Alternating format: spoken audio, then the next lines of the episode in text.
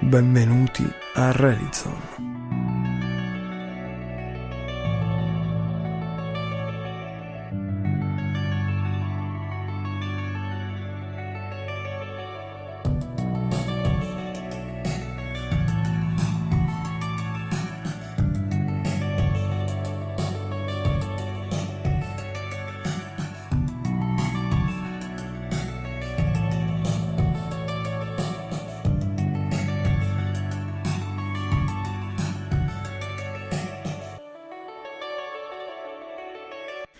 Cosa potremmo dire per iniziare questa serie sull'origine del cristianesimo? Intanto possiamo dire che il cristianesimo ha origine in concomitanza con l'inizio di un periodo storico particolare, di un periodo politico particolare per l'impero romano. Appunto, Roma diventa impero perché c'è l'imperatore. Infatti Gesù, secondo la storiografia moderna, nasce non nell'anno zero, come sarebbe anche logico pensare, ma nasce tra il 7 e il 4 a.C., sotto l'impero di Augusto, il primo imperatore romano, che sarà al potere dal 27 a.C. fino al 14 d.C. Ora, gli eventi della vita pubblica di Gesù, la vita adulta, eh, il battesimo nel Giordano, le tentazioni nel deserto, la predicazione, gli insegnamenti, i miracoli, insomma tutti quegli eventi raccontati dai Vangeli, a parte il Vangelo dell'infanzia di Luca, avverranno sotto l'imperatore Tiberio, tra il 14 d.C. e il 37 d.C. Nelle ultime fasi del, dell'impero di Tiberio vedremo anche i primi passi della comunità cristiana come vengono raccontati negli atti, ma a segnare gli sviluppi di quell'intreccio che è la storia dell'impero romano e del cristianesimo nascente, il dialogo, ma anche il contrasto. Vedremo infatti le persecuzioni dei primi secoli. Le basi di tutto ciò verranno poste dall'imperatore Augusto, o per meglio dire da un sogno dell'imperatore Augusto. Shakespeare scriverà più di 1600 anni dopo che l'essere umano, che noi siamo fatti della stessa materia di cui sono fatti i sogni. Un pittore francese, Sébastien Bordeaux, nel 1636 realizzò un quadro conosciuto come Augusto davanti alla tomba di Alessandro Magno. Forse è davanti a questa tomba che i sogni di Augusto acquisiscono una particolare consistenza. Infatti la tomba monumentale di Alessandro Magno ad Alessandria d'Egitto divenne alla fine del IV secolo a.C. luogo di culto ad Alessandro, all'imperatore Alessandro Magno. Infatti Alessandro, nonostante fosse un re straniero per gli egiziani, un macedone, quasi un greco, venne accolto come un liberatore Venne accolto come un liberatore perché scacciò i persiani dall'Egitto. E gli egiziani lo fecero faraone, secondo il rito dell'antico Egitto, ottenendo lo status di divinità, faraone figlio di Amon-Ra, un re figlio di un dio. Questa è un'immagine potente che ebbe effetti anche sullo stesso Alessandro, tant'è vero che, arrivati ad un certo punto, negli ultimi anni della sua vita, pretese l'apoteosi anche dai suoi sudditi greci. Apoteosi che consiste nell'essere riconosciuto come un dio vivente, un dio tra gli uomini. Questo 300 anni prima dell'età augustea, 300 anni prima di Augusto, Eppure Augusto rimase affascinato da questa idea, così tanto da lasciare impronta indelebile nei risvolti della sua politica. Infatti Augusto intende fondare il suo impero romano su nuove basi, su nuove fondamenta.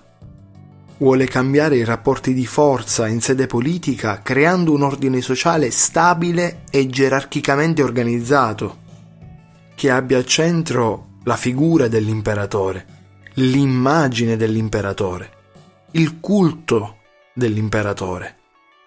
Pontifex Maximus, massimo pontefice, il legame più alto che l'uomo ha con Dio, o nel caso di Augusto, con gli dei. Quindi possiamo facilmente comprendere che le fondamenta politiche dell'impero di Augusto sono religiose. Anzi, è proprio la dimensione religiosa a legittimare il governo di Augusto, il governo dell'imperatore e il governo di Roma sul mondo. Quindi ogni imperatore si sentirà una sorta di figlio di Dio. Ed è qui che arriviamo al cristianesimo. In ri, titulus crucis, è qualcosa che troviamo nei Vangeli ma anche nell'iconografia. Con titulus crucis si intende l'iscrizione apposta sopra la croce durante la crocefissione di Gesù. Secondo il Vangelo di Giovanni, l'iscrizione recitava Gesù Nazareno, re dei Giudei, scritta in latino, greco ed ebraico, così che la stragrande maggioranza di coloro che avessero visto, avessero assistito alla crocefissione, avrebbero compreso quale fosse il crimine del condannato. Perché se all'epoca il Sinedrio, massima autorità, massimo tribunale di Gerusalemme, condanna Gesù per blasfemia, per bestemmia, per essersi equiparato a Dio. Dall'altra parte i romani lo accuseranno di lesa maestà, di oltraggio al potere romano, oltraggio all'imperatore. Ovviamente stiamo semplificando un po' le cose c'erano in gioco più fattori. Primo fra tutti l'interesse dei romani a mantenere l'ordine, soprattutto in una zona instabile come il vicino Oriente Antico, che all'epoca della dominazione romana, dal primo secolo a.C. al primo secolo d.C., è comunque una zona ellenistica. Il precedente impero di Alessandro Magno ha lasciato tracce indelebili soprattutto una stratificazione sociale particolare. Abbiamo le popolazioni autoctone, abbiamo gli abitanti del regno di Giudea, la Samaria, la Galilea, ma all'interno non troviamo solo ebrei o giudei, troviamo anche greci, troviamo anche i romani, con le loro culture, la loro lingua, le loro religioni. La cosiddetta Decapoli era la denominazione adottata per un territorio del vicino Oriente composto da un gruppo di dieci città collocate presso la frontiera orientale dell'impero romano, tra quelle che oggi sono Giordania, Siria e Israele, ed erano centri di cultura greca e romana in un territorio principalmente semitico. Avevamo Nabatei, Aramei, Ebrei, e qui si pone tutta una questione legata al come l'impero romano trattava le popolazioni che sottometteva. Qual era il destino della loro identità, della loro religione.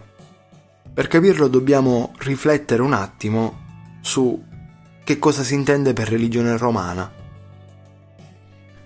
Intanto partiamo col dire che non è semplice definire la religione romana, Sicuramente i romani non avrebbero mai definito la propria religione pagana. È un termine che verrà utilizzato a posteriori per indicare tutte quelle religioni che non erano cristiane, monoteiste, legate al ceppo abramitico. E poi c'è anche la questione del tempo. Di quale religione romana stiamo parlando? Di quale tempo? Di quale periodo? Quindi cerchiamo almeno di delineare un arco temporale.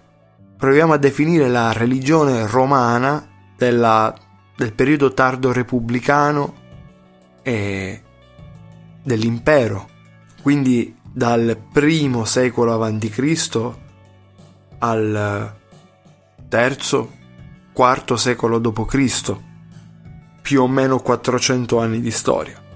Si tende a definirla come una religione politica e non teologica, liturgica e non dogmatica, rituale non spirituale. Ma anche queste sono semplificazioni, non lo sappiamo. Non lo sappiamo con certezza, lo possiamo dedurre dalle fonti che ci sono arrivate. Fonti filtrate da 2000, 1500 anni di storia. E non sono pochi. Sicuramente sarà stata una religione legata eh, agli atti comunitari, una religione pubblica, una religione civica.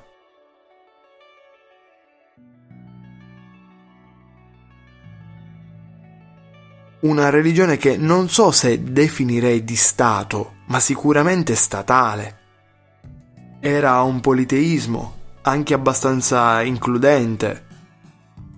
Le divinità dei popoli eh, magia sottomessi un ruolo importante non di rado venivano inglobate nel, nel pantheon romano. Le divinità acquisivano una cittadinanza. Un dio veniva visto come un cittadino al pari di un, di un essere umano. E se per il cittadino romano, mortale o umano, esisteva lo ius, diritto pubblico, il diritto privato, per il Dio esisteva il fas, cioè il, il diritto divino. Quindi sicuramente la religione degli antichi romani era una religione legata alle leggi, giuridica, il rapporto che il romano di cultura romana aveva con le divinità era di tipo contrattuale, un do ut des, uno scambio fondato su precisi riti, riti pubblici. Uno scambio che avveniva attraverso una precisa liturgia. E chi non partecipava a questa liturgia in un certo senso commetteva un reato perché si rifiutava di onorare le divinità che facevano parte della comunità romana ma che ne erano anche protettrici, manifestazione di quei valori che caratterizzavano l'impero romano. Centro di tutto era il sacrificio pubblico, l'atto più importante. Se ne ricordano tre tipi. Il sacrificio di auspicio, cioè per ringraziarsi gli dei, il sacrificio di espiazione di una colpa pubblica, quindi di una colpa comune. Però non siamo ancora nell'orizzonte del peccato inteso cristianamente, quando piuttosto è intesa come un oltraggio appunto agli dei. Quindi si ritorna ancora lì, nell'oltraggio, alla lesa maestà divina. E il sacrificio prevedeva carne e sangue, carne sacrificata agli dei e che veniva consumata da quanti partecipavano al sacrificio, quindi dai cittadini. Per chi apparteneva alle classi povere, molto spesso era l'unica occasione per mangiare carne, quindi molto spesso si presentava tanta gente, mettiamola così. Ma sicuramente la religione non era intesa come identitaria. Cioè per il romano la religione non dà un'identità, ma è un dovere, un dovere civile, un dovere civico, un dovere verso, verso la città e i suoi abitanti. Non erano rari i casi in cui eh, magari qualcuno celebrava pubblicamente i riti della religione tradizionale romana e poi in veste di paterfamiglia, di capofamiglia, celebrava i riti legati alla tradizione familiare, i culti degli antenati. Quindi un antico romano poteva avere più identità religiose, poteva onorare più divinità e sicuramente poteva rendere culto all'imperatore, anche se questo culto attraverserà fasi alterne, fasi in cui sarà più di libera scelta, fasi in cui sarà obbligatorio per dimostrare la propria lealtà politica all'imperatore, soprattutto tra il secondo e il terzo secolo. Ma ne parleremo un'altra volta.